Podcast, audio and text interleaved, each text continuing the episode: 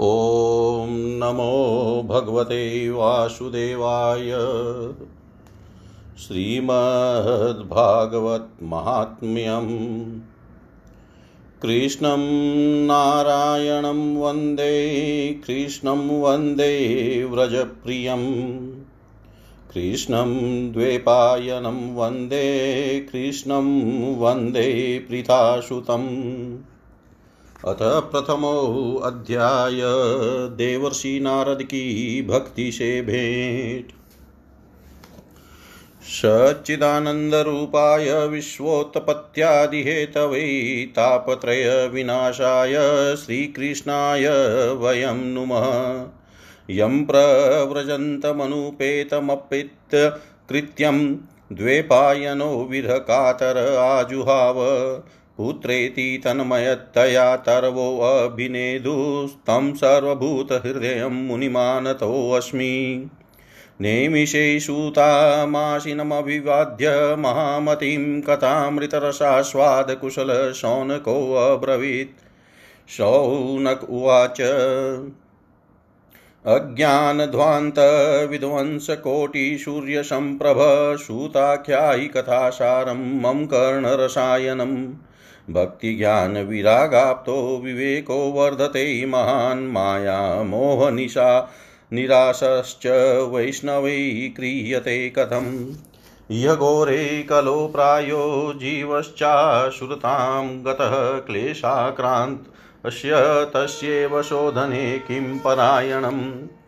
श्रेयसां यद्भवेत् श्रेयपावना।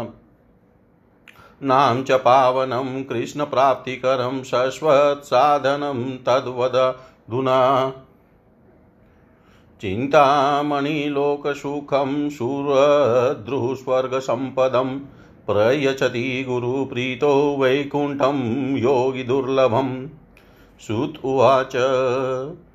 प्रीतिशोनकः चिते ते यतो वक्ष्मि विचार्य च सर्वसिद्धान्तनिष्पन्नं संसारभयनाशनं। भक्त्योद्वर्धनं यच्च कृष्णसन्तोषहेतुकं तदहं ते अभिधास्यामि सावधानतया शृणु। कालव्यालमुखग्रासत्रासनिर्नाशहेतवै श्रीमद्भागवतं शास्त्रं कलौकीरेण भाषितम् एतस्मादपरं किञ्चिन्मनः शुध्यते न विद्यते जन्मान्तरे भवेत् पुण्यं तदा भागवतं लभेत्। परीक्षिते कथां वक्तुं सभायां संस्थिते शुके सुधाकुम्भं गृहीत्वेव देवास्तत्र समागमन्। सुखं नत्वा वदन सर्वैः स्वकार्यकुशला सुरा कथासुधां प्रयच्छस्व गृहीत्वेव सुधामिमाम् एवं विनिमये जाते सुधाराज्ञा प्रपीयतां प्रपास्यामो वयं सर्वे श्रीमद्भा भागवतामृतम्। क्व सुधा, क्व कथा, लोके क्व काच्वकमणिमहान् ब्रह्मारातो विचार्येवं तदा देवाञ्जहासः। अभक्तास्ताश्च विज्ञाय न ददोष कथामृतं श्रीमद्भागवती वार्ता सुराणामपि दुर्लभा। राज्ञो मोक्षं तथा वीक्ष्य पुराधातापि विस्मितः सत्यलोके तुलां वदद्वातोलयत्साधनान्यजः। लघुन्यन्यानि जातानि गौरवेण इदं महत्तदा ऋषिगणः सर्वे विस्मयं परमं ययुः। मेनिरे भगवद्रूपं शास्त्रं भागवतं कलो पठान् पठनान् श्रवणात् सद्यो वैकुण्ठफलदायकम्। सप्ताहेन श्रुतं चेतत् सर्वथा मुक्तिदायकं शनकाध्यै पुरा प्रोक्तं, नारदाय दयापरे यद्यपि ब्रह्मसम्बन्धात् श्रुतमेतत् सुरर्षिणा सप्ताहश्रवण विधिकुमारेस्तस्य भाषित।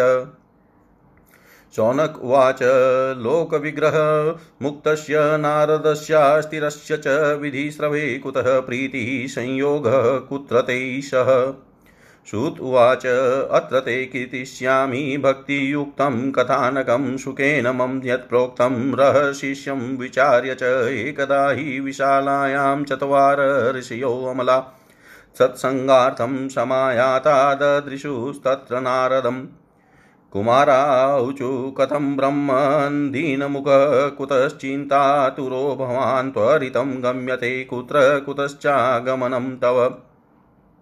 इदानीं शून्यचित्तो वशी गतवीतो यथा जन तवेदं मुक्तसङ्गस्य नोचितं वदकारणम् नारदुवाच अहं तु पृथिवीं यातो ज्ञात्वा सर्वोत्मामिति पुष्करं च प्रयागं च काशीं गोदावरीं तथा हरिक्षेत्रं कुरुक्षेत्रं श्रीरङ्गं सेतुबन्धनम्।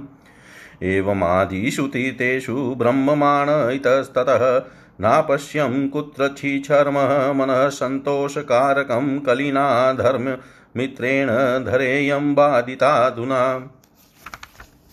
सत्यं नास्ति तपः, शोचं दयादानं न विद्यते उदम् उदरं भरिणो जीवावराका कुटभाषिण मन्दाः सुमन्दमतयो मन्दभाग्या हि उपद्र यब्धृतः पाखण्डनिरतः, सन्तो विरक्तः, सपरिग्रहा, तरुणी प्रभुता, गेहे, शालको, बुद्धिदायक, कन्या विक्रहीणो, लोभा, दम्पतीनां च कल्कनम्। आश्रमा यवनैरुद्धास्तीर्थानि सरितस्तथा देवतायतनान्यत्र दुष्टै, नष्टानि, भूरिश। न योगी चेव सिद्धो वा ज्ञानी सत्क्रियो नरः कलीदावानलेनाद्य साधनं भस्मतां गतम्। अटशूला जनपदा शिवशूला द्विजातय कामिन्य केशशूलिन्य सम्भवन्ति कलाविह। एवं पश्यन् कलदोषान् पर्यटन् वनिमहं यामुनं ततः मापनो यत्र लीलाहरेरभूत्। तत्राश्चर्यं मया दृष्टम्।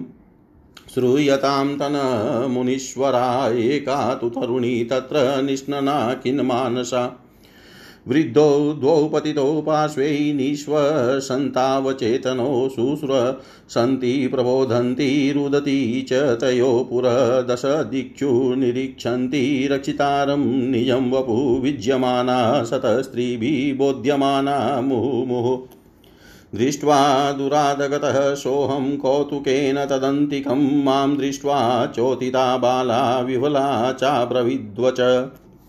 बालोवाच भो भो सादोक्षणं तिष्ठमचिन्ता मचिन्तामपि नाशय, दर्शनं तव लोकस्य सर्वथा गहरं परम्। बहुधा तव वाक्येन दुःखशान्तिर्भविष्यति, यदा भाग्यं भवेद्भूरि, भवतो दर्शनं तदा। नारदुवाच, काशी त्वं का विमौ चेमा नार्यका पद्मलोचना वद देवी सविस्तारं स्वस्य दुःखस्य कारणम् बालोवाच अहं भक्तिरिति ख्याता, इमो मे तनयो मतो ज्ञानवैराग्यनामानो कालयोगेन जर्जरो।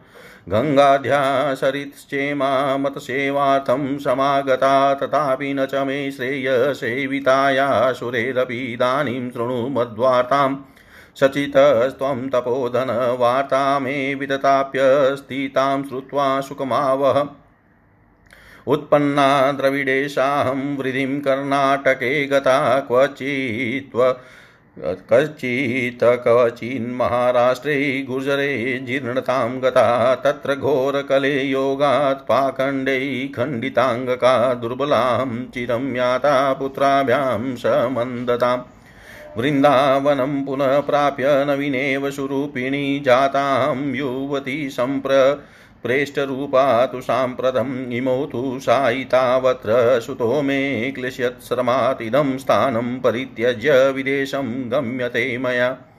जरटत्वं समायातो तेन दुःखेन दुःखिता साहं तु तरुणी कस्मात् सूतो वृथा विमोकृतः त्रयाणां सचारित्वा द्वेपरित्यं कुतः स्थितम्। घटतै माता तरुणों तनयाविति अतः शोचामि चात्मानं विस्मयाविष्टमानसा वदयो ओगनिधे धीमन् कारणं चात्र किं भवेत्? नारद्वाच ज्ञानेनात्मनि पश्यामि सर्वमेतवानघेन विषादस्त्वया कार्यो हरीशं ते करिष्यति। श्रुत्वाच क्षणमात्रेण तज्ज्ञात्वा वाक्यमुचे मुनीश्वरः। नारद्वाच शृणुष्वा वहिता बाले युगोऽयं दारुणकलितेन लुप्तसदाचारो योगमार्गस्तपांसि च।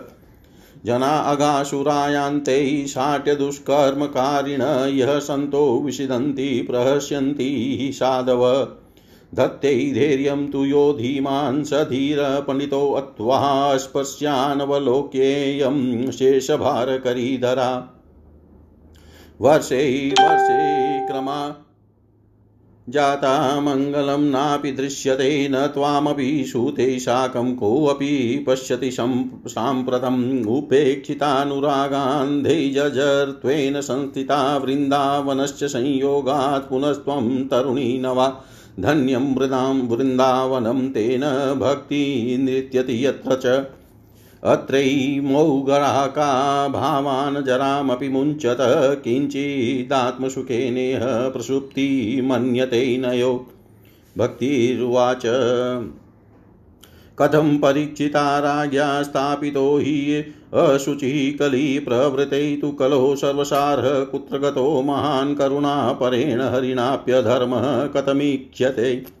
इमं मे संशयं छिन्दी त्वद्वाचा सुखितास्म्यहम् नारदुवाच यदि पृष्टस्त्वया बाले प्रेमतः श्रवण कुरु, सर्वं वक्ष्यामि ते भद्रे कश्मलं, ते गमिष्यति यदा मुकुन्दो भगवान्, क्षमां त्यक्त्वा स्वपदं गत तदिनात् कली। रायात सर्वसाधन बाधक, दृष्टो दिग्विजये राज्ञादिन्नवच्छरणं गतः न मया मारणीयोऽयं सारङ्ग इव सारभुक् यत् फलं नास्ति तपसा न योगेन समाधिना तत्फलं लभते सम्यक् कलौ केशव कीर्तनातेर्काकारं कलिं दृष्ट्वा सारवत्सारनीरसम्।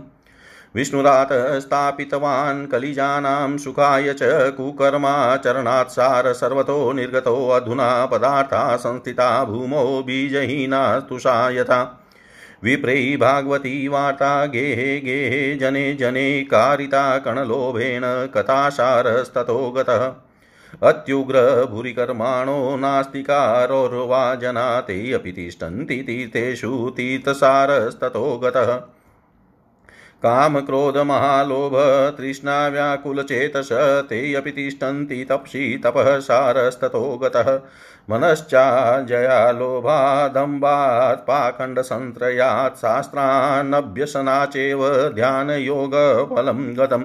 पण्डितास्तु कलत्रेण रमन्ते महिषा इव पुत्रस्योत्पादने दक्षा दक्षा मुक्तिसाधने। न हि वैष्णवता कुत्र सम्प्रदाय पुरसरा एवं प्रलयतां प्राप्तो वस्तुसारस्थले स्थले। अयं तु युगधर्मो हि वर्तते कस्य दूषणम्। अतस्तु पुण्डरीकाक्ष सहते निकटे स्थितः। श्रुत्वाच इति तद्वचनं श्रुत्वा विस्मयं परमं गतः। भक्तिरुचे वचो भूय श्रूयतां तच शौनक। भक्तिरुवाच सुरसे त्वं हि धन्योऽसि मद्भाग्येन समागतः। साधूनां दर्शनं लोके सर्वसिद्धिकरं परम्। जयति जगति मायां यस्य कायाध्वस्ते वचनरचनमेकं केवलं चाकलय्य ध्रुवपदमपि यातो यत्कृपातो ध्रुवोऽयं सकलकुशलपात्रं ब्रह्मपुत्रं नतास्मि सकलपु कु सकलकुशलपात्रं ब्रह्मपुत्रं नतास्मि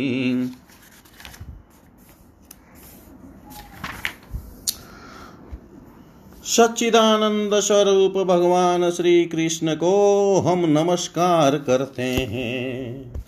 जो जगत की उत्पत्ति, स्थिति और विनाश के हेतु तथा आध्यात्मिक आधि देविक और आधि भौतिक तीनों प्रकार के तापों का नाश करने वाले हैं।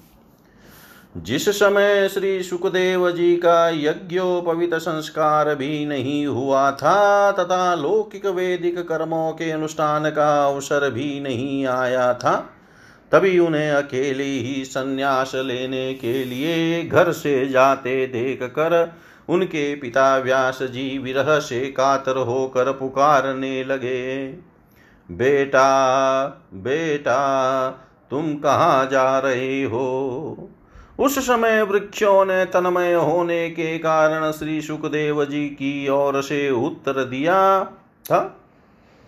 ऐसे सर्वभूत हृदय स्वरूप श्री सुखदेव मुनि को मैं नमस्कार करता हूँ।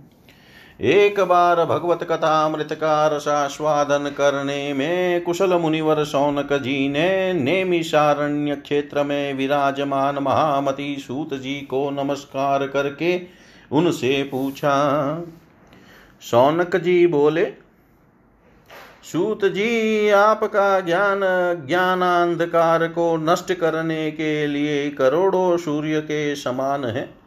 आप हमारे कानों के लिए रसायन, अमृत स्वरूप सार गर्भित कथा कहिए। भक्ति ज्ञान और वैराग्य से प्राप्त होने वाले महान विवेक की वृद्धि किस प्रकार होती है? तथा वैष्णव लोग किस तरह इस माया मोह से अपना पीछा छुड़ाते हैं? इस घोर कलिकाल में जीव प्राय आसुरी स्वभाव के हो गए हैं। विविध क्लेशों से आक्रांत इन जीवों को शुद्ध देवी शक्ति संपन्न बनाने का सर्वश्रेष्ठ उपाय क्या है? सूत जी, आप हमें ऐसा कोई शाश्वत साधन बताइए, जो सबसे अधिक कल्याणकारी तथा पवित्र करने वालों में भी पवित्र हो, तथा जो भगवान श्री कृष्ण की प्राप्ति करा दे। चिंतामणि केवल लौकिक सुख दे सकती है और कल्प वृक्ष अधिक से अधिक स्वर्गीय संपत्ति दे सकता है, परंतु गुरुदेव प्रश्न होकर भगवान का योगी दुर्लभ नित्य वैकुंठ धाम दे देते हैं। सूत जी ने कहा, सौनक जी, तुम्हारे हृदय में भगवान का प्रेम है, इसलिए मैं विचार कर तुम्हें संपूर्ण सिद्धांतों का निष्कर्ष सुनाता हूँ, जो जन्म मृत्यु के भय का नाश कर देता है। जो भक्ति के प्रवाह को बढ़ाता है और भगवान श्री कृष्ण की प्रसन्नता का प्रधान कारण है, मैं तुम्हें वह साधन बतलाता हूँ उसे सावधान होकर सुनो। श्री सुखदेव जी ने कलयुग में जीवों के काल रूपी सर्प के मुख का ग्रास होने के त्रास का आत्यंतिक नाश करने के लिए श्रीमद् भागवत शास्त्र का प्रवचन किया है। मन की शुद्धि के लिए इससे बढ़कर कोई साधन नहीं है। जब मनुष्य के जन्म जन्मांतर का पुण्य उदय होता है, तभी उसे इस भागवत शास्त्र की प्राप्ति होती है। जब सुखदेव जी राजा परीक्षित को यह कथा सुनाने के लिए सभा में विराजमान हुए, तब देवता लोग उनके पास आकर पास अमृत का कलश लेकर आए। देवता अपना काम बनाने में बड़े कुशल होते हैं। अतः यहाँ भी सबने सुखदेव मुनि को नमस्कार करके कहा, आप यह अमृत लेकर बदले में हमें कथा अमृत का दान दीजिए। इस प्रकार परस्पर विनिमय अदला बदली हो जाने पर राजा परीक्षित अमृत का पान करे और हम सब श्रीमद भागवत रूप अमृत का पान करेंगे। इस संसार में कहाँ कांच और कहाँ महामूल्य मणि तथा कहाँ सुधा और कहाँ कथा। श्री सुखदेव जी ने यह सोचकर उस समय देवताओं की हँसी उड़ा दी। उन्हें भक्ति शून्य कथा का अनधिकारी जानकर कथामृत का दान नहीं किया। इस प्रकार यह श्रीमद भागवत की कथा देवताओं को भी दुर्लभ है। पूर्व काल में श्रीमद भागवत के श्रवण से ही राजा परीक्षित की मुक्ति देख कर ब्रह्मा जी को बड़ा आश्चर्य हुआ था। उन्होंने सत्यलोक में तराजू बाँध कर सब साधनों को तोला। अन्य सभी साधन तोल में हल्के पड़ गए। अपने महत्व के कारण भागवत ही सबसे भारी रहा। यह देख कर सभी ऋषियों को बड़ा विस्मय हुआ। उन्होंने कलि युग में इस भगवत रूप भागवत शास्त्र को ही पढ़ने सुनने से तत्काल मोक्ष देने वाला निश्चय किया। सप्ताह विधि से श्रवण करने पर यह निश्चय भक्ति प्रदान करता है। पूर्व काल में इसे दया परायण सनकादि ने देवर्षि नारद को सुनाया था। यद्यपि देवर्षि ने पहले ब्रह्मा जी के मुख से इसे श्रवण कर लिया था, तथापि सप्ताह श्रवण की विधि तो उन्हें सनकादि ने ही बताई थी। सौनक जी ने पूछा, सांसारिक प्रपंच से मुक्त एवं विचरणशील नारद जी का सनकादि के साथ संयोग कहाँ हुआ और विधि विधान के श्रवण में उनकी प्रीति कैसे हुई? सूत जी ने कहा, अब मैं तुम्हें वह भक्तिपूर्ण कथानक सुनाता हूँ, जो श्री सुखदेव जी ने मुझे अपना अनन्य शिष्य जानकर एकांत में सुनाया था। एक दिन विशाला विशालापुरी में वे चारों निर्मल ऋषि सत्संग के लिए आए, वहाँ उन्होंने नारद जी को देखा। सनकादि ने पूछा, भ्रमण आपका मुख उदास क्यों हो रहा है? आप चिंता तुर कैसे हैं? इतनी जल्दी जल्दी आप कहाँ जा रहे हैं? और आपका आगमन कहाँ से हो रहा है? इस समय तो आप उस पुरुष के समान व्याकुल जान पड़ते हैं, जिसका सारा धन लुट गया हो। आप जैसे आसक्ति रहित पुरुषों के लिए यह उचित नहीं है। इसका कारण बताइए। नारद जी ने कहा, मैं सर्वोत्तम लोक समझ कर पृथ्वी में आया था। यहाँ पुष्कर प्रयाग, काशी, गोदावरी नासिक हरिद्वार, कुरुक्षेत्र, श्रीरंग और सेतु बंद आदि कई तीर्थों में मैं इधर उधर विचरता रहा। किंतु मुझे कहीं भी मन को संतोष देने वाली शांति नहीं मिली। इस समय अधर्म के सहायक कलि युग ने सारी पृथ्वी को पीड़ित कर रखा है। अब यहाँ सत्य तप सोच बाहर भीतर की पवित्रता, दया, दान आदि कुछ भी नहीं है। बेचारे जीव केवल अपना पेट पालने में लगे हुए हैं। वे असत्य भाषी आलसी, मंद बुद्धि, भाग्यहीन, उपद्रवग्रस्त हो गए हैं। जो साधु संत कहे जाते हैं, वे पूरे पाखंडी हो गए हैं। देखने में तो वे विरक्त हैं, किंतु स्त्री धन आदि सभी का परिग्रह करते हैं। घरों में स्त्रियों का राज्य है।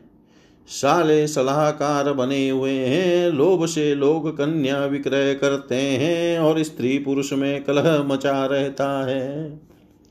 महात्माओं के आश्रम तीर्थ और नदियों पर यमन विधर्मियों का अधिकार हो गया है।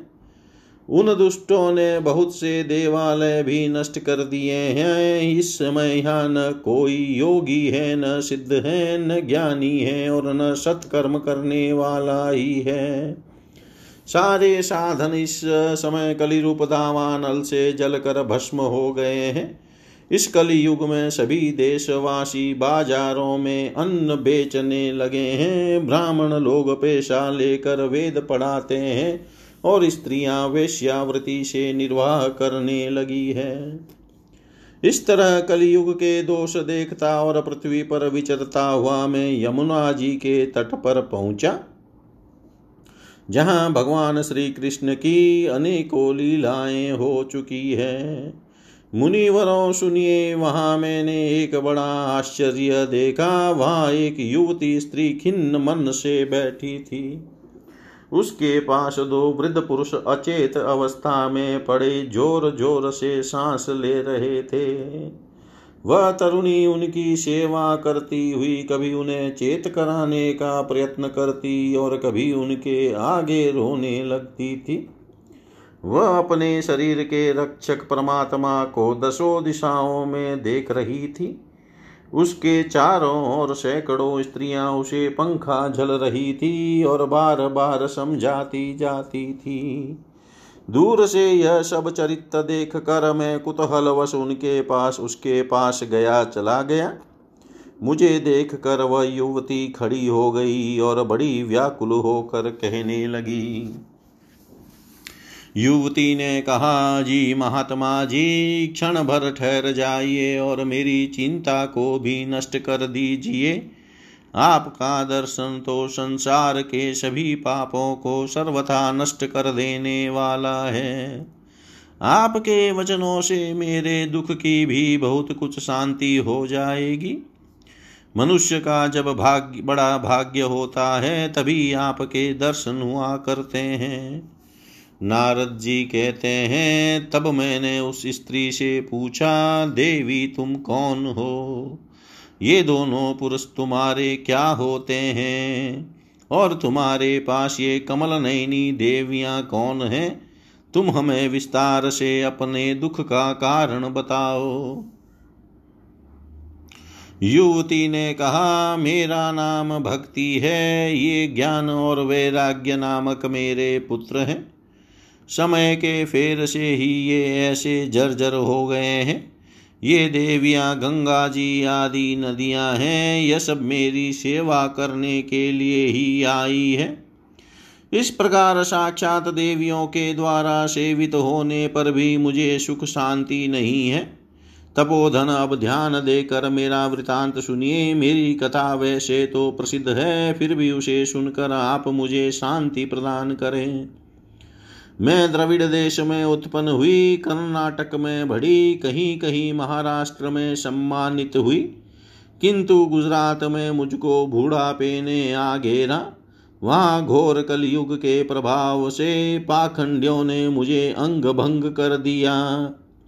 चीरकाल तक यह अवस्था रहने के कारण मैं अपने पुत्रों के साथ दुर्बल और निस्तेज हो गई। अब जब से मैं वृंदावन आई तब से पुनः परम सुंदरी सुरूपवती नव युवती हो गई हूँ।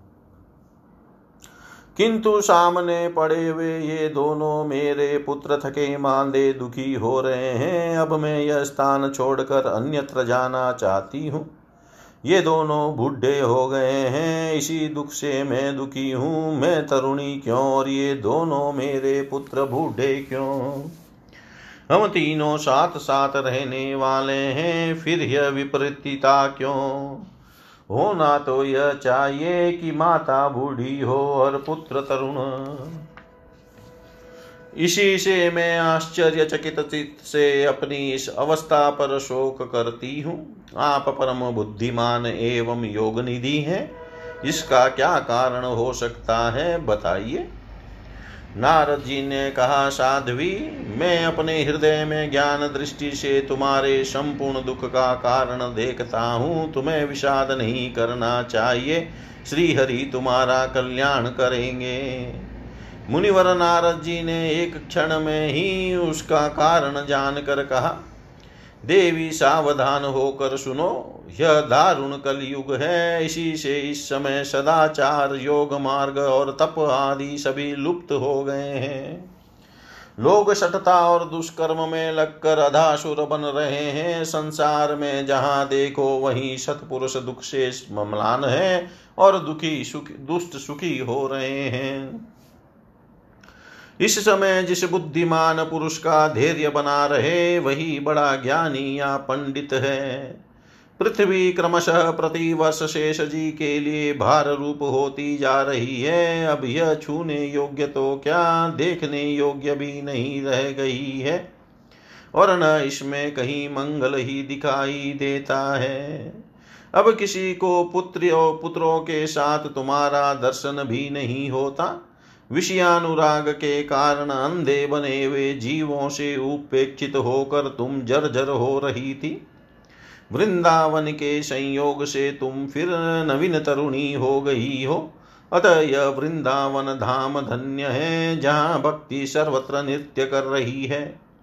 परंतु तुम्हारे इन दोनों पुत्रों का यहाँ कोई ग्राहक नहीं है, इसलिए इनका बुढ़ापा नहीं छूट रहा है। या इनको कुछ आत्मसुख, भगवत स्पर्श जनित आनंद की प्राप्ति होने के कारण ये सोते से जान पड़ते हैं। भक्ति ने कहा, राजा परीक्षित ने, इस पापी कलयुग को क्यों रहने दिया? इसके आते ही सब वस्तुओं का सार न जाने कहाँ चला गया? करुणामय श्री हरि से भी यह अधर्म कैसे देखा जाता है? मुने मेरा यह संदेह दूर कीजिए। आपके वचनों से मुझे बड़ी शांति मिली है। नारद जी ने कहा बाले, यदि तुमने पूछा है तो प्रेम से सुनो। कल्याणी, मैं तुम्हें सब बताऊँगा और तुम्हारा दुख दूर हो जाएगा। जिस दिन भगवान श्री कृष्ण इस भूलोक को छोड़कर अपने परम धाम को पधारे, उसी दिन से यहाँ संपूर्ण साधनों में बाधा डालने वाला कलयुग आ गया। दिग्विजय के समय राजा परीक्षित की दृष्टि पड़ने पर कलयुग दीन के समान उनकी शरण में आया। भ्रमर के समान सारग्राही राजा ने यह निश्चय किया कि इसका वध मुझे नहीं करना चाहिए। क्योंकि जो फल तपस्या योग एवं समाधि से भी नहीं मिलता, कलयुग में वही फल श्री हरि कीर्तन से ही भली भांति मिल जाता है। इस प्रकार सारहीन होने पर भी उसे इस एक ही दृष्टि से सार युक्त होकर उन्होंने सार युक्त देख कर उन्होंने कलयुग में उत्पन्न होने वाले जीवों के सुख के लिए ही इसे रहने दिया था। इस समय लोगों के कुकर्म में प्रवृत्त होने के कारण सभी वस्तुओं का सार निकल गया है और पृथ्वी के सारे पदार्थ बीजहीन भूषी के समान हो गए हैं।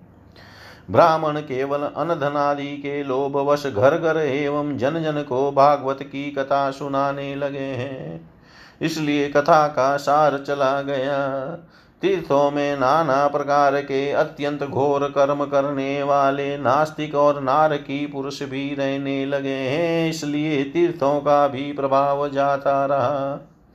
जिनका चित निरंतर काम क्रोध, महान लोभ और तृष्णा से तपता रहता है, वे भी तपस्या का ढोंग करने लगे हैं, इसलिए तप का भी सार निकल गया। मन पर काबू न होने के कारण तथा लोभ दम्भ और पाखंड का आश्रय लेने के कारण एवं शास्त्र का अभ्यास न करने से ध्यान योग का फल मिट गया।